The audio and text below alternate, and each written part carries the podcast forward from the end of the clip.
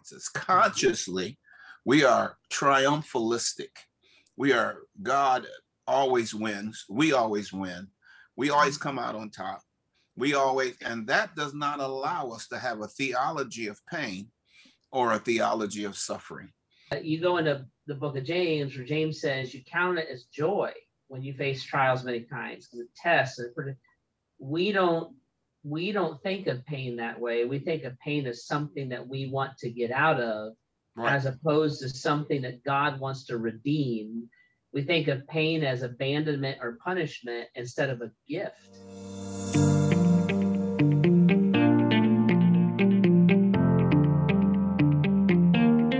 Hey, everybody, and welcome to The Intersection, a podcast that takes a real look at how race and relationships intersect.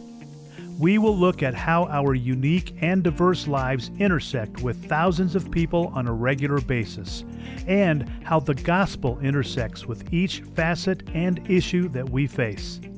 Join us as we look at how we can set our eyes on the life of Christ as a source of compassion for each of our relationships. Our hosts include Pastor Jeff Bogue, Senior Pastor at Grace Church of Greater Akron, Bishop Joey Johnson, Founder and Senior Pastor at the House of the Lord, and Pastor Coach Kemp Boyd, co pastor at Garden City Church and Executive Director for Love Akron. Keep listening as we cross paths on today's episode of The Intersection. Well, good afternoon, brothers. Um, it's always good to be with you love our time together. Love that we get to fellowship over really hard and challenging topics and discussions on the intersection. And this this episode is no different. We're, we're going to be talking about the pain beyond the problem. And we talk about that, we have to think about the fear, the deception, and the hatred are survival responses and how pain is the great equalizer that all needs to be flushed out and worked through before any solutions can be truly effective. So, as we look into the pain beyond the problem, we find there is heavy entrenchment of racism on both sides. It's time to deal with the pain and call out the realities of what it is that we have faced. So, hey, brothers, I just said a lot right there, but hey, this all goes back to our last episode, what we were talking about. We were talking about all these different things. And man, we want to get really to the finish line of solutions so quickly. But what I think what we realized last episode is we got to come back for a minute and say, hey, we got to identify and really look at some of these, some, some of the pain that is associated. So when we so when we talk about fear, deception, and hatred, our survival responses and pain being the great equalizer, what are we talking about here, gentlemen? Well, I think I think we're talking about wounds of the heart, and uh, just you know the the old fable of the the lion that had the thorn in its paw, you know, and and when that pain, when you have pain and you have wounds in your heart, that pain, if you let it, drives all your reaction and all your thought processes, and uh, pain is isolating uh, pain is, is self-focused, right? When I'm in pain, I'm thinking about myself and how I got in pain and how I get out of pain. And when you roll all that up together, it's a wound of the heart, especially when those wounds are um, generational, which is something that you guys have taught me kind of over, over the course of this this podcast. You know, when you've been uh, when your history and roots are enslavement and that identity, is now generational, uh, that's going to play out, right? And it's going to play out in the way you respond to other people, and it's going to play out the way that that you interpret things. And that is a human condition, I think, is what you're saying, Kemp. Like that's the great equalizer. It doesn't matter uh, your your ethnic or racial background. It matters that you're a human being. And uh, when we get fearful, when we get in pain, we start to react to each other often in negative ways, especially if Christ does not redeem that, and uh, and if Christ is not bringing healing and help to that. So I think that's part of what that means to me. As we think about it. Yeah, I, I would certainly wholeheartedly agree with that. I think I'm kind of stuck over with the last time we were talking about um, uh, trying to come up with solutions. America is solution oriented, uh, goal oriented. Let's get to the, the solution. Let's get to the goal. Let's do this. And if we are not able to relate to one another and to the level of pain that we're facing, then it begins to be rather superficial. And so, one of the things that I was thinking about is, um, as uh, Pastor was talking, Jeff was talking about uh, the pain that we are facing, and yet it is so far underground, it is so subconscious, it is so that we are probably not dealing with it consciously, but these are subconscious responses. And, I, and I'm thinking today, uh, I don't know, maybe I'm particularly spiritual, so I'm going to go to Jesus today. Uh, he said that he is thoroughly, he was acquainted with our grief. And even the, the translation is uh, in, in, inaccurate. The word acquainted to us means um, barely familiar with, but the word in the Hebrew means thoroughly familiar with. He was thoroughly familiar with our grief, and he suffered in all points as we are, suffering yet without sin. I'm going to throw a few scriptures. Rejoice with those who rejoice, weep with those who weep. I don't think we can do any of that because I don't believe we are consciously aware of and identifying with pain. Now, Pastor Jeff said, is the pain there? Yes. Is the pain operating? Yes. Is the pain driving us in various ways? Yes. It's but those are not conscious responses. Those are mm. unconscious responses. Consciously, we are triumphalistic. We are God always wins. We always win. We always come out on top. We always, and that does not allow us to have a theology of pain or a theology of suffering. Pastor Jeff said when we, we were before we came on, he's working on the wilderness. I'm walking through um, the 295 times that the word wilderness comes up, which suggests a theology of suffering, a theology of pain. Now, I'm going to just guess. I'm going to, I'm going to ask you guys a question. How often have you heard anybody talk about a theology of suffering? Uh, not a not a ton, but I I tell you, Joey, that I actually talk about it a lot. Oh, great! Yeah, and, that's why and, I like you. I knew I liked you for some reason.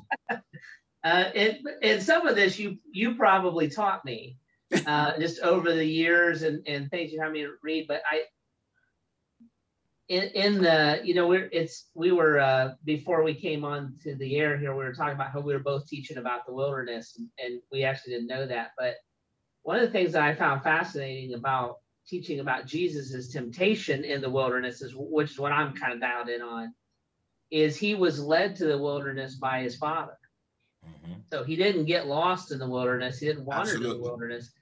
God wanted him in the wilderness, and part of why he wanted him in the wilderness was to prepare him for the cross, right? And and uh, you go into the book of James, where James says you count it as joy when you face trials many kinds, and tests. And we don't we don't think of pain that way. We think of pain as something that we want to get out of, right. as opposed to something that God wants to redeem we think of pain as abandonment or punishment instead of a gift mm. that, that God is, is bringing into our into our lives. And I think I really agree with what uh, Bishop was just saying about how it comes out self uh, subconsciously. Um, I think a lot of what we think of as cultural tension, even racial tension, is actually tied more to father wounds uh, abuses of power, right? It, it has less to do with our color of our skin and more to do about who was absent in our life or who was present or who was present and oppressive in our life. Mm. And then we'll attach it to something that we can see or touch or blame as opposed to kind of wrestling that through on a deeper level. So we'll we'll throw people into categories instead of trying to understand their pain or even understand our own. That's good. That's good. let me let me jump on top of it because I want to press press this a little further. At a human level, that is so good. I mean, it is just so right on. At an ethnic level, let's talk about pain of African Americans. I just read a book that deals with um, uh, African American grief uh, ra- from racism from a literature perspective. This author took 27 um, literary classics and looked at racism down there. And he began to talk about now, now we're going to define pain. Pain was not necessarily I'm just suffering. Any responses that can be negative can be painful, like anger. Mm. So let's talk about how angry some African Americans might be. Angry because of the slavery system of slavery, system of Jim Crow. Angry because I couldn't find a job. Angry because I, I, couldn't find a job that drove my family apart. Angry because of some of the ways I've been treated in certain places. Angry. There is a lot of pain mm-hmm. attached to racism that the general public of America does not want to see nor acknowledge. Yeah. Mm-hmm. And I don't think, well, let me go back. I think some don't want to see it. Some it's just almost impossible to see. Not because they're not trying to see it, but you didn't grow up in those circumstances. So it's hard to relate. And I, am going to make it uh, as different as between us and fish. That fish could explain to me what water's like all day long, but I don't, I don't have gills, I have lungs. And so while I may relate to a certain degree, I don't know what it's like to breathe water. And while I may relate to a certain degree, to grow up in a society where I am always in pain, that's something I think we need to take a look at. You know, it was it. It's interesting um, when you think about pain. A few years ago, I had a kidney stone. I never had one before, and uh, I went to the doctor. And he said, he said, I, can take it out or you can pass it. And I said, oh, I'll just pass it. Well, I, I, I didn't know what I was saying. It's a dumb decision because I just didn't know. So, anyways, I wound up with this thing for like three months, and uh, they finally had to operate on me and, and get it out. It was amazing. When they took that kidney stone out, my pain went away immediately. And what was fascinating was it was only then that I realized how much that pain was defining my life how I was tired, I was weary, I was grumpy, how I was spending so much emotional energy holding my emotions back, right? And and I could go on and on and on. Unless you've been in like a chronic pain over a period of time, it's impossible to understand the energy and the focus that it takes to to quote unquote manage that that pain. Yep. Now, what I what I think is a common ground it, it is, and this is back to what you were saying, Kemp, about it, kind of the great equalizer. Um, like I can't understand what it's like to be a fish in water, they can't understand me, but I might understand what it's like to get hooked on something.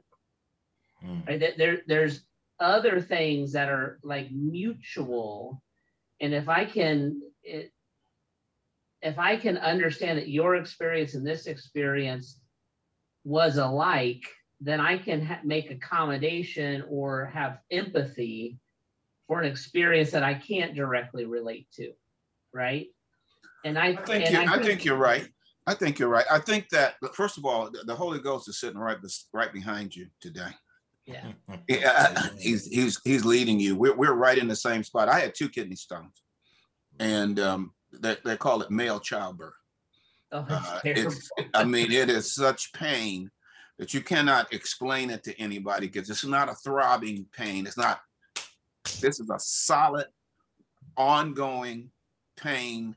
And, and I went, when I went to the hospital the first time, uh, I was, I said, you got to do something. You got, you have to do something. The lady said, listen, I understand. I've seen men twice your size balled up in the fetal position on the floor. I mean, this is pain that you got. So unless you've ever had that pain, right. I'm not sure you can relate to that pain. Now you can relate to pain because pain is pain, but there are certain kinds of pain. Now you said something so, I mean, so powerful. I think the Holy Ghost is sitting on your head. Um, the uh, when you when racism consumes your every thought, yeah, because everything that you try to interact with, healthcare, your job, um, it, racism is involved, then the pain becomes a part of your context. It becomes a part of where you live. And can other people understand that? Well, to a, to a certain degree, I think they can. But to a, at another degree, I think probably they're going to have to take a lot.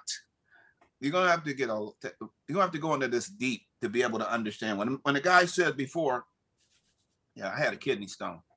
I mean, oh yeah, man, that's serious, man. That, that's bad. I'm so sorry. Yeah. But when I had two, that was different. it's a whole different experience. Yeah, and, and I think and when and when you have a kidney stone and somebody says, "Yeah, I woke up with a neck cramp," that that's lack of empathy. Like, and and I think I that's that's going to break relationship as opposed to create it. But when somebody says, uh, "I had a kidney stone," it's the worst pain I've ever been in, and you say, "Oh, I'm sorry. Tell me about it." describe it to me were you scared Yep. What it's it creates a whole different level of relate instead of Absolutely. discounting it or minimizing it, you, you enter into that pain. Um and it, and Absolutely. it makes a little difference. But yeah. Pastor Jeff, here's what you're saying, I think, and, and I'm going to touch on this aspect. This is the reason we came down this road. If you haven't had that level of pain, are you compassionate enough to see it? Yeah. Let because, me let me just Go I'm ahead, sorry. Pastor Kemp. Go Excuse ahead, me, Bishop. Hey, I just want to tell our audience, thanks so much for being here with us on the intersection where we're talking about who has had more kidney stones, Bishop Johnson or Pastor Jeff. I've had more than and right now. Bishop Johnson's in the lead. He's Pastor the lead. Jeff has had one. Pastor Kemp Boyd has had none. So, and I'm not looking. You for, want us to I'm pray for you to have one? yeah, I don't. I don't know though. I don't. No, I want to go back to something let me go back to something that you said, Pastor Jeff, and it stuck out to me. You said when you were going through that experience, you were you were having to hold your emotions back. Yeah. Because you said, you know, I was grumpy, you know, I was weary, I wasn't resting, and I had to hold my emotions back. Yeah. Like that's so to me, that's so profound because I I, I want to first of all, let me ask you, why did you feel like you had to do that? Because I had to function Mm-hmm. Right. So so and plus the, you Pastor Jeff Bow. That's Pastor right. Jeff, everything is right. We're doing great, and God is good. Well, and kind of like I wasn't I wasn't faking it. I wasn't slapping yeah. a smile on, yeah. but I wanted to hit you in the face. You know, like because you're in so much pain. But I had to function in the world, so I needed to go to work. I needed to be a father. I needed to be a husband uh, I need I needed to uh, care for people that I'm responsible care for, but I'm doing this all the time, yeah. right?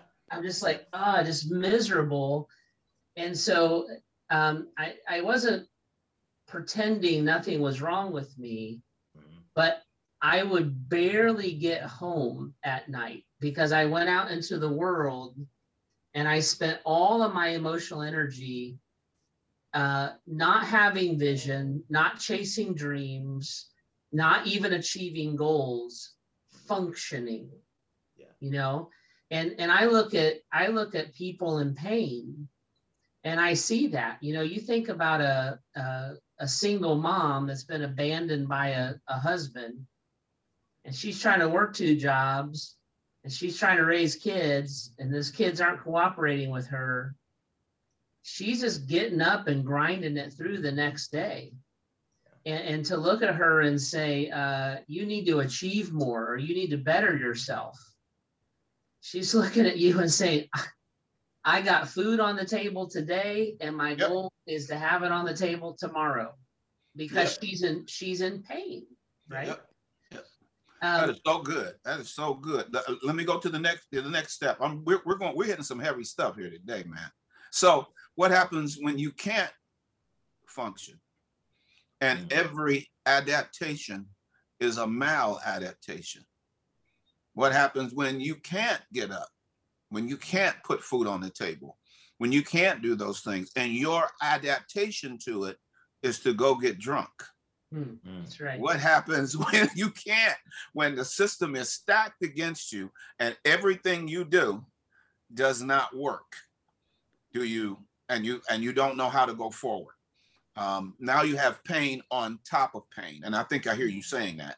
But That's we're right. talking about those who can adapt Mm. because they have resources, family history, whatever, uh, privilege, and those who can't adapt because the system will not lend itself to their adaptation and they begin to do mal adaptation. So let me let me tell you what that looks like for me. So uh, whites would say, you know, well, you need to do something about that. You need to get up. You need to go to the hospital. You need to. I don't have health care. Yeah. Okay, well, I, me, I, I just told my wife, take me to the hospital. I Right. can't take anymore. Okay, I what what do you what what do people do who don't have health care who say I I can't go to the hospital? What about people who I would go to the hospital, but I don't trust the hospital because of experience I had there before. So it begins to be it's spread, we're spreading it out now. How do I interact and how do I relate to people whose adaptations are not mine? Hmm. Yeah, and and and that that is like the the question I think that we wrestle with. How would you what's the balance? Because I know this is a question that will come to my mind and probably a lot of people's minds is what's the balance between that adaptation of like self-medicating, right? It- you could say that as opposed to Mhm. um, being responsible, being you know uh, uh, a grown up, those kind of things, because that's going to be the question. Yep. That's going to come to mind. And what I'm going to do is, I, I really feel cantankerous today, so I'm act, I'm acting up. So I'm not going to answer that question because I'm pushing us even deeper than we can go at one point. Who determines what is the context of the question? Who sets the basis for that question? White evangelicalism, the black church, the black neighborhood? Because whoever asks that question will be asking it from a particular context and a moral perspective of what ought to be right. So for us, for for for African American, for for normal Americans, you're in pain, go to the hospital. Mm. Why don't you go? Right. For those of us who are African American who understand all of these other issues, I would not sit in judgment on a person who didn't go to the hospital. Yeah. It it's a that's a fascinating question because the on the surface that feels like moral relativism, right? But it's I had a girl in our church 25 died of a, a horrible cancer.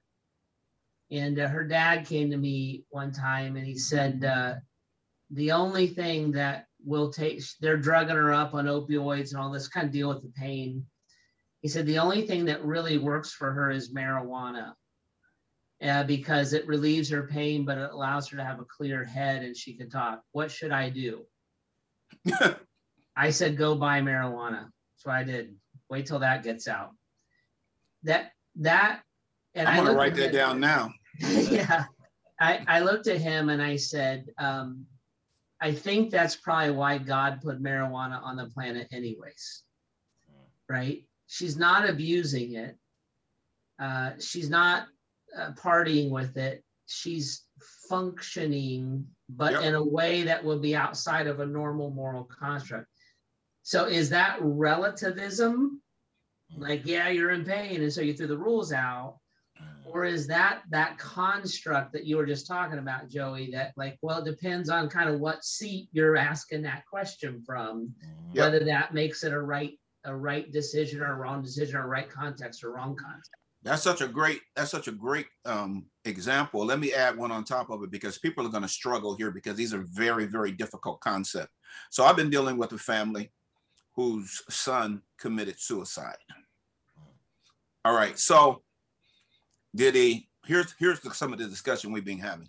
So did he commit suicide? Mm. Or was his mental state so bad that it was not a rational choice? Mhm. And if it was not a rational choice, then we go back to the whole Catholic perspective that used to be if you commit suicide, then you're going to hell Mhm. because we have a rigid moral perspective built out of a particular cultural approach that we don't know we're having we're having that then we apply to a different ethnic culture and say this is what you should do. And it's interesting, and and what what happens with that is you're uh, ruling Jesus in or ruling him out based on all of that.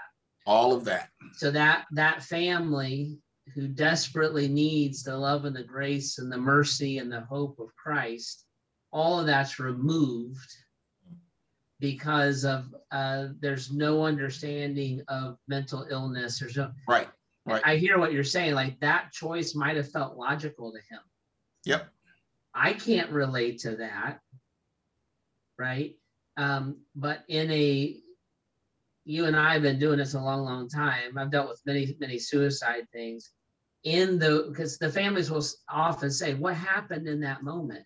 right I'll often say that part we'll never understand. Yep. So we have to Yep. trust a loving God. You, know, you will never understand it you can't deal with it but let, but let's go back to where we are because Kemp's he looking at me real crazy so i want to make sure i get this right so so pain instead of de- we're not at that moment at that moment we're not dealing with pain. We're dealing with rigidity what's right and what's wrong.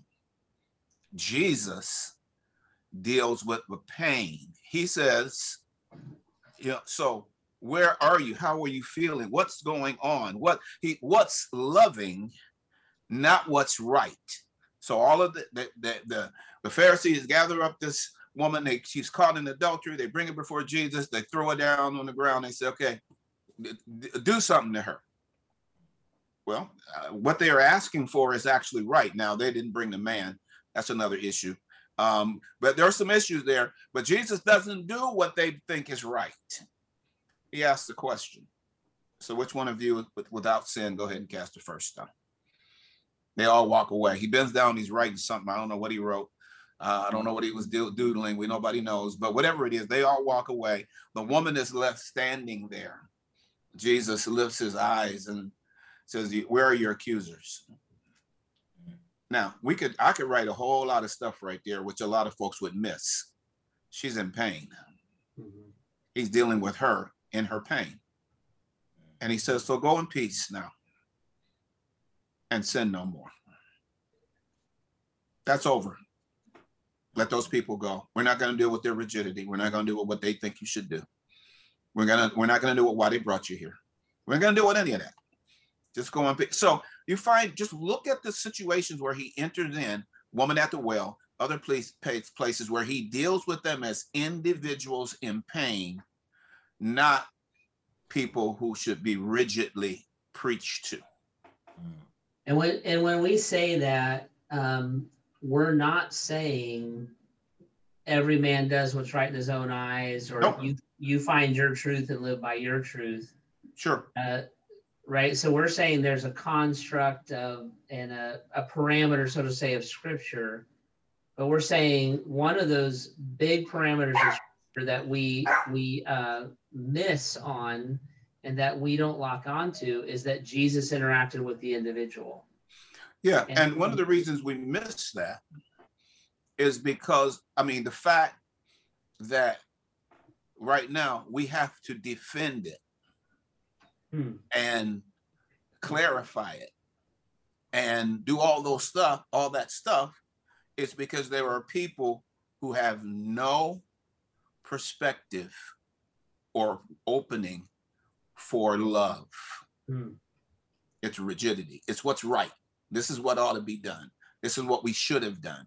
This is what is what what what God would want us to do. This is what the Bible says. And what happens is we end up with a rigid religion rather than a loving relationship with God.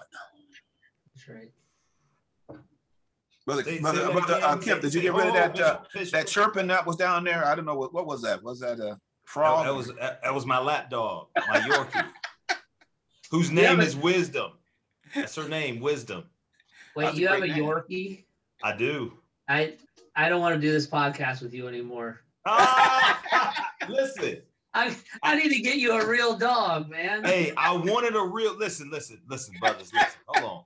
Let's don't bring don't this get back caught now. up in that, man. Don't let him don't let him bait you Hey, like because that. we we about to go to a painful place. So my brother, he was breeding dogs and he wanted to bless his nieces and nephews. So he said, okay, I've always wanted a dog dog, but I'm like, hey, we gotta do this. So now, hey, she's a part of the family, so wisdom's it. pain. There's a lot of there's a lot of ways Right. to have pain. So, but I but I but I need to go back to something because because Pastor Jeff threw me off because he was talking about my little dog, my little little lap dog that I can carry around like a football. oh my! Um, it's not as big as a football. That is true. She's not. But but you was talking about you got to say this again. You you was like people people are wanting a rigid religion versus a loving relationship with Jesus. Say that again. we are uh, so enamored and so um, inured i'll use the, the, the matrix word inured um, with the text that we end up in america having a very vibrant relationship with the text not a very vibrant relationship with the god of the text Hmm. uh, we are all over the Bible. This is what it says. This is what we ought to do. There, but what about the God behind the Bible? The Bible is not meant to replace God. It is meant to be His Word, which leads back to Him. And so, um, the, Pharisees, I believe it was the Pharisees, when they said, he, Jesus said, "You come to me." And because you think in these words you have eternal life.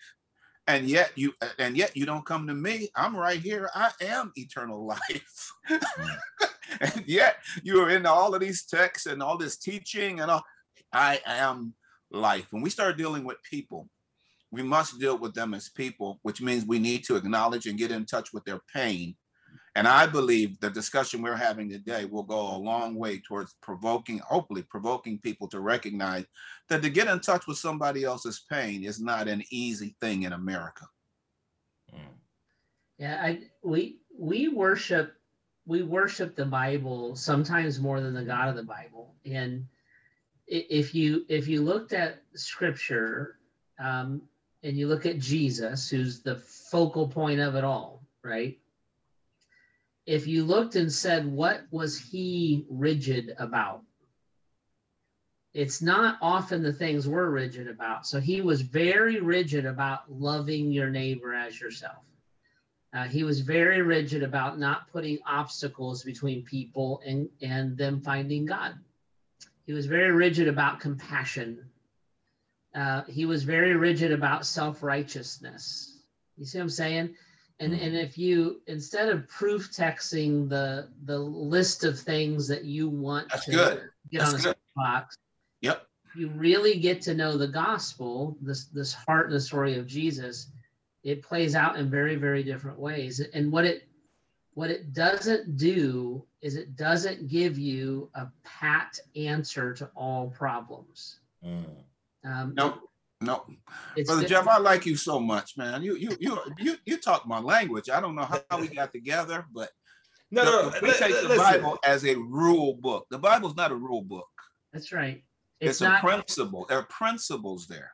when when I grew up, uh, I went to a the people in my church loved Jesus and they loved me, but they were wrong about a couple of things.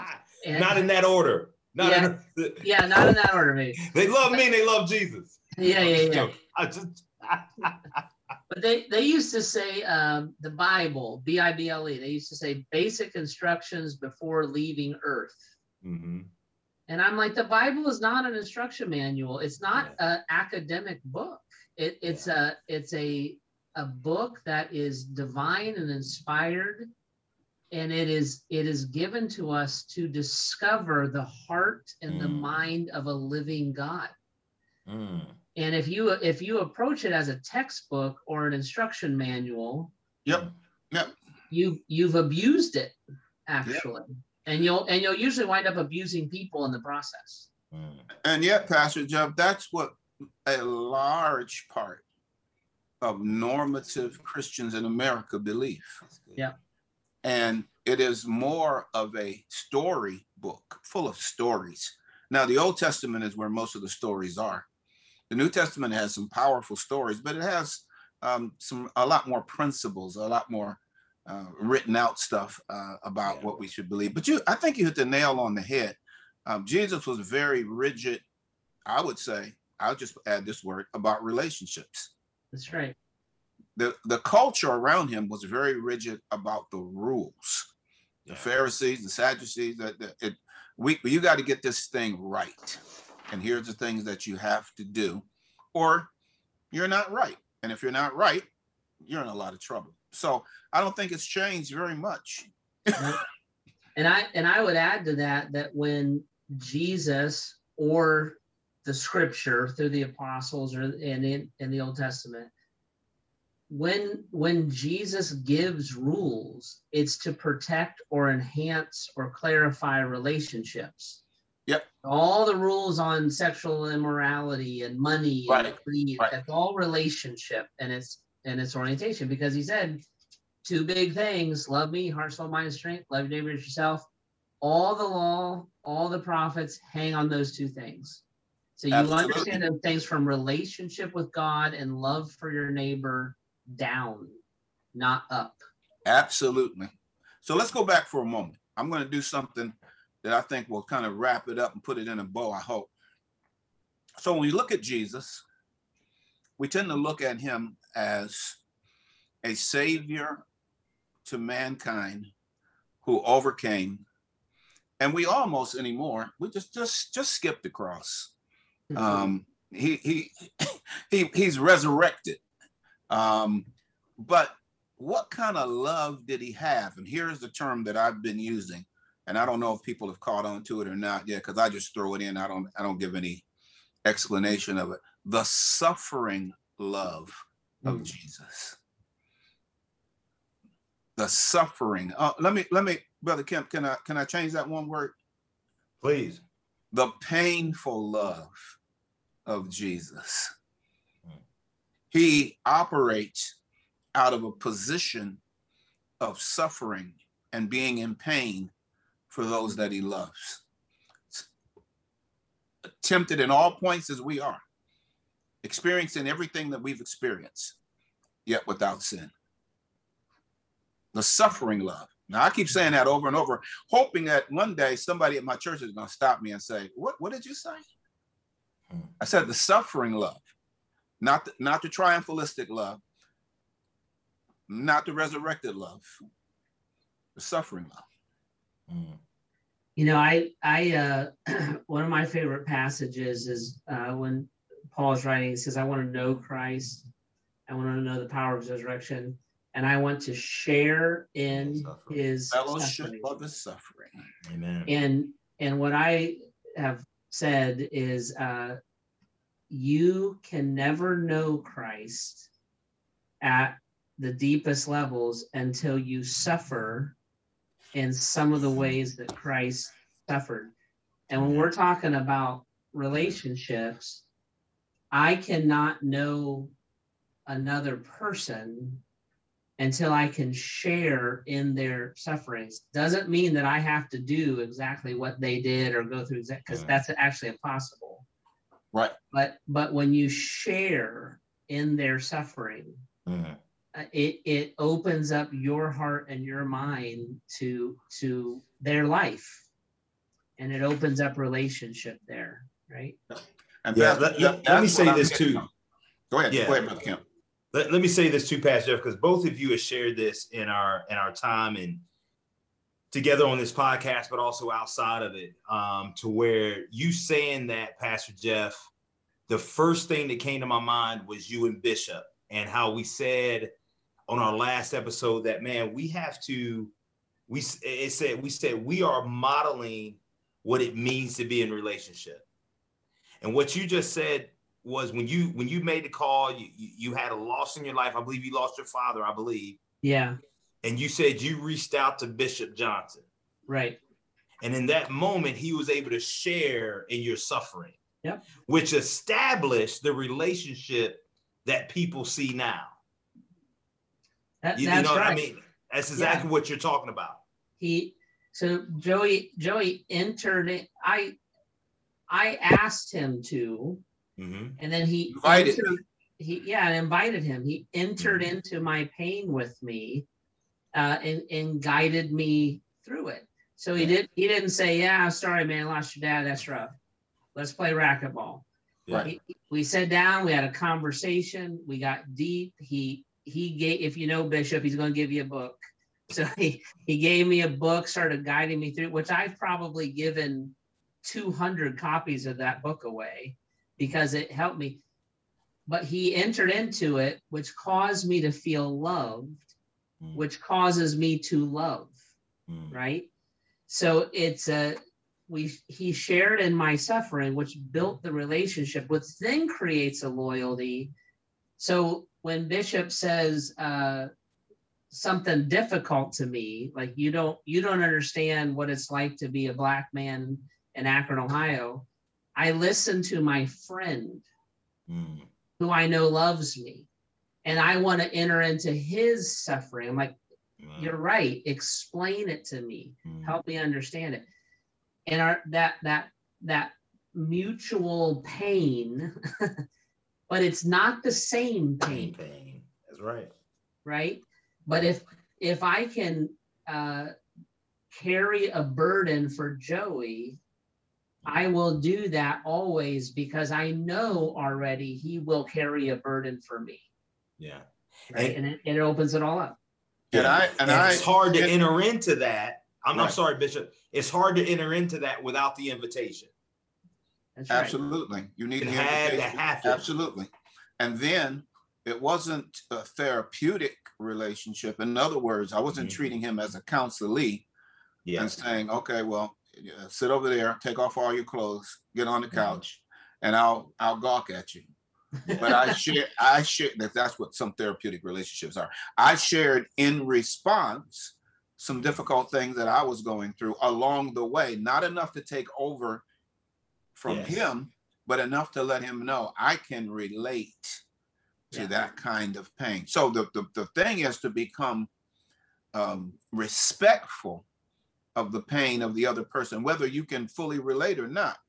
Pastor Jeff said, and I'm going to just hit these real quick because they're so important. You can't have resurrection without mm-hmm. death. That's right. That I may know him in, in his resurrection and the fellowship of his sufferings, being conformed to his death. You can't have resurrection without death. You, you can't have deliverance without some pain. You can't get out of the wilderness you can't be delivered until you are in the wilderness. You have to get into something. So I'm going to just make this statement. This is where I am with my study so far. There is no transformation without a wilderness experience. Mm. Man, that's listen. This is so rich, man. This is so this is so good today. It's good all the time, but it's really good today. So here's what I need from both of you next time. Um, Bishop, when, when Jeff came on, Jeff was sitting back in his seat. He was tired. He's like, man, I'm I'm fair to middling, right? Bishop, you come on, you got on the glass. He started jumping around and stuff. I know it. I know. Yeah, you got on the mock turtleneck. You ready? So hey, we need that next time because y'all brought straight heat and I got you. Days. I got you. Don't worry. And, and, and I really appreciate. It. Hey, listen. Before we get off, I need two things from both of you. First of all, give me just one victory right now in your life personally that is happening, but also just one challenge, one challenge of man, how we can pray for you two, how we can pray for one another. Just one victory, one challenge. Start with Well, you, um, victor- Pastor Jeff. victory, victory. Um, if I Jeff. victory, victory. Um, if I get up in the morning, it's victory. The rest is gravy. When you're 69 years old, I take no day for granted. Mhm. It is a blessing from God. It's a victory every day that I get up. Challenges. Um, how do I help this world that seems to be going backwards in every possible way? Mm, Acknowledge that there is a real God. mm, Yeah, it's good. Uh, for me, victory. Um, my kids know and love Jesus and love me, and I just uh, am so unbelievably grateful for that. I love being a dad. Uh, we call this birthday month. So uh, three three of my uh, six were born in the in November, and so uh, I just love it. I love I love what God's doing in their life, and I'm grateful. And uh, they have chosen to follow Jesus, mm. which is uh, Amen. a blessing. Uh, a burden is actually, I think every pastor feels that right now. The uh, we did 10 years of cultural change in 10 months and uh, trying to understand how to make Jesus make sense, to love people, to meet them, uh, strain on relationships and trust. We're all struggling with it. And I want to be faithful. I, I I'm a pastor because I feel called to be, and I actually love being. And so those things weigh on my heart. It's not about um, church attendance; it's about people's lives, you know. And so the when Paul says the I've been snake bit, shipwrecked, beaten, and then the burden of the church. And I think every every pastor right now feels that burden of the church in a unique way. I don't want out from under it, but I need a lot of wisdom and discernment in the middle of it right now. Amen. Amen.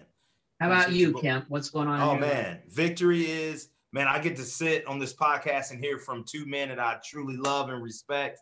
The challenge is I get to sit on this podcast with two men that I love and respect. so uh, it- it's both the same thing. But no, a, a victory for me. I, I kind of share with you, Jeff. Um, man, my children, man. Um, our fifth child, Umari, he turned five today, and we we we got him when he was three weeks old. He's an adopted son of ours, man, and just to see what God has done and how He's helped to transform our life is just beautiful. Um, my marriage is great, family is just wonderful. Just excited about that. Excited about God's favor on my life and what He's doing and what He's showing me and teaching me. Um, the, it- but seriously, the fellowship I get to have with you two is just a tremendous blessing for me, and it grows me as a young pastor. Um, challenges is, man, you know, kind of similar to Bishop. You know, how how how, do, how can I be an instrument for him to to to help to to speak into what's happening and going on in a way that shows forth the love of Jesus to everyone. Um, not just because you know him and you believe him, but if you don't know him and believe him, uh, believe in him, how, how do I continue to do that and to be that um, at this time? So that's kind of where I am, man. I, again, appreciate you both um, so much. And thank you, our audience, for being here with us on this episode of The Intersection, man. When we're looking at how everything intersects and all brings us back to Jesus. And so, you know, hey, please subscribe, follow us on Apple, Google, Stitcher, Spotify, or YouTube, and we'd love to hear from you. So feel free to submit any feedback or questions to the intersection at loveakron.com. That's the intersection at loveakron.com. Until next time, man, thank you so much for being with us, and we look forward to meeting you and seeing you at the intersection. Stay blessed, brothers. We'll see you next time.